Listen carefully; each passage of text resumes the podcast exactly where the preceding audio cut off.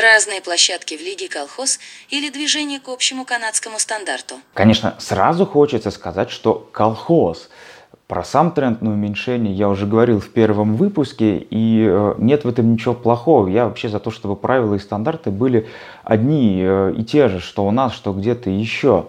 Но когда внутри одной лиги сразу три разных вида площадок, это, конечно, неправильно. То есть представьте, что команда весь сезон тренируется, предположим, на маленькой площадке, потом едет в поездку, где сначала играет на большой площадке, потом на финской, потом на канадской, потом еще на какой-то. Это ненормально.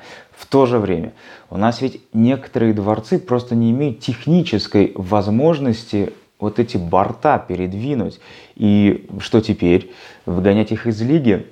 Наверное, нет. Поэтому давайте считать, что это такой переходный период и новые современные арены или модернизированные старые года через 3-4, думаю, должны дать всем возможность прийти к единому стандарту. Заодно за это время можно будет и уже решить окончательно, какой размер нам подходит. Какие новости есть про драфт юниоров в этом году, похоже, уже не успеют провести? В этом году совершенно точно не будет. Драфт у нас всегда был в мае и июне, а тут уже и сезон начинается. Куда драфтоваться-то?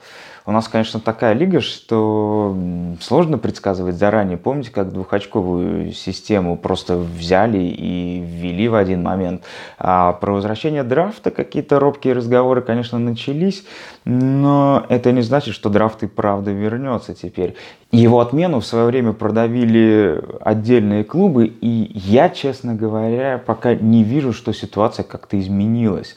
Кому драфт был невыгоден три года назад – тем же он не выгоден и сейчас. Взрослые топовые игроки стремятся уехать. Жесткий потолок зарплат вроде бы все-таки грядет. И в этих условиях талантливых юниоров разрывают в разные стороны, как Человека-паука. И без драфта богатым клубам, конечно, легче забирать игроков себе. Андрей, ты наверняка слышал о дисквалификации Евгения Кузнецова за кокаин. Как ты считаешь, это крест на карьере Евгения? Как это отразится на амбициях Вашингтон Capitals? Вот что только не придумать, чтобы на чемпионат мира не ехать, а? Science Beach. Но никакой, конечно, это не крест на карьере, это крест на перспективах сборной России использовать Кузнецова на чемпионатах мира в ближайшие годы. Хотя, когда закончится дисквал от э, ИХФ, Кузнецов будет не очень старым и вполне, может быть, еще полезным. Но если НХЛ отпустит игроков на Олимпиаду в 2022, то там Евгений тоже не сыграет. Вот это, наверное, главный момент, где интересы сборной и Кузнецова могли бы пересечься максимально, но теперь точно нет. В НХЛ Кузнецов играть продолжит, и какое-то наказание он, безусловно, понесет. Какое именно мы узнаем ближе к середине сентября, но исходя из сложившейся практики, это может быть э, пропуск, например, 20 матчей. Значит, 62 еще останется только в регулярке. И посмотрите, каким мотивированным после пропуска 20 матчей на старте прошлого сезона вышел Том Уилсон из того же Вашингтона. Он вообще-то установил рекорд по личной статистике после этого, так что, возможно, это даже принесет пользу Вашингтону. Ну а основной минус этой истории, естественно, репутационный. А, но болельщики такие люди, которым обычно вообще все равно. Если человек забьет решающий гол в финале, то болельщики простят ему даже педофилию или еще что-то в этом духе. Ну, не все болельщики, конечно, но абсолютно точно есть те, кому абсолютно все равно, что там человек делает в свободное от игр время.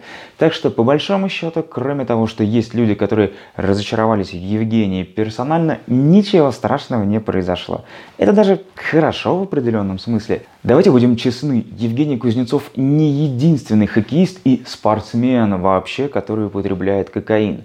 Но Кузнецов попался. Попался, кстати, не только на допинг-пробе, но и на вранье. И я надеюсь, остальные хоккеисты, которые сидят на порошке, сейчас получили сигнал. Если уж ты наркоман, то сиди дома и нюхай там. Придумывай себе травмы или усталость после сезона, но не надо ездить в сборную, где тебя в любой момент могут дернуть на допинг-контроль.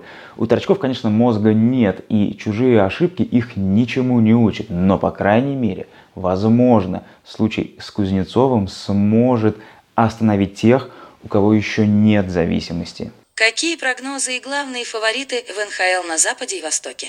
Слушайте, после победы Сент-Луиса, как вообще в НХЛ можно хоть что-то прогнозировать?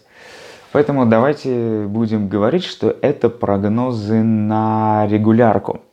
На Востоке, видимо, Тампа будет все еще в порядке. Я вообще думал, что прошлый сезон для Тампы последний, когда она будет всерьез рассчитывать на кубок, потому что дальше подожмет потолок зарплат. И прямо сейчас они все еще не подписали Пойнта, но тем не менее они немного подчистили состав. И если Пойнт согласится на небольшие деньги в следующие 1-2 сезона, как это было в свое время с Кучеровым, то Тампа по-прежнему будет главным фаворитом Востока. Но и Бостон, вышедший в финал от Востока в прошлом сезоне, тоже не стал слабее. Так что на Востоке у меня будет банальный выбор. На Западе, опять же, при условии нормального подписания Рантонина, главным фаворитом будет Колорадо. Они и в прошлом году заметно прибавили. Теперь по именам у них есть не одна, а две хорошие тройки в атаке. В защите там все нормально. И если Грубауэр будет в порядке, то Колорадо реально самая грозная сила на Западе в моем представлении. Почему у нас в стране, по большому счету, очень плохо, с атрибутикой команд мерчем, настоящую игровую джерси найти большая проблема, сделать оригинальное нанесение, тоже ЦСКА вообще, закрывали магазин на лето сразу после выигрыша КГ, а на Кубке мэра запретили продавать свою атрибутику. Это же риторический вопрос, ребят, да? Э, вообще я часто, когда читаю э, рассуждения о различных бизнесовых составляющих нашего спорта, натыкаюсь на пример откуда-то из Северной Америки, и люди пишут что-то в духе «Ну почему и у нас нельзя сделать так же?» И я сейчас не только о мерче, я вообще обо всем, что связано с работой с болельщиками и зарабатыванием денег. Но основная проблема лежит не в плоскости спорта, а основная проблема в том, что у нас государство такое у нас в большинстве организаций люди не стремятся зарабатывать на продажах некоего продукта. Они стремятся отщипнуть кусочек от госбюджета, пока есть такая возможность. Вот и все. И на самом деле я вижу, что у нас в спорте с каждым годом все больше и больше становится людей, которые придумывают и даже реализуют классные современные идеи. Но во главе клубов очень часто стоят бывшие чиновники, депутаты, доверенные лица губернатора. То есть люди, которые никогда не занимались бизнесом в сфере обслуживания, никогда не работали для простых людей. Ну, откуда возьмется нормальный мерч? Я вот, кстати, не знаю, как в ЦСКА, но в Словатии Лайве одно время был финансовый контролер от Башнефти, а Башнефть потом была куплена Роснефтью, которая является спонсором ЦСКА. И э, я просто правда не знаю, как в ЦСКА, но чисто теоретически допускаю, что у них может быть как э, в Словатии Лайве. А вот в Словатии Лайве была такая строгая, суровая женщина. Там каждую копейку необходимо было 10 раз согласовать. Каждую. И э, потом удалось избавиться от этого контроля, потому что ну, невозможно так работать, поскольку пока ты все в таких условиях согласуешь, чемпионский мерч, например, уже спрос давно пропадет. Я, еще раз говорю, я не знаю, как в ЦСКА. Возможно, есть другие причины, но вот я сталкивался с подобным, и я допускаю, что может быть что-то такое характерное и для ЦСКА.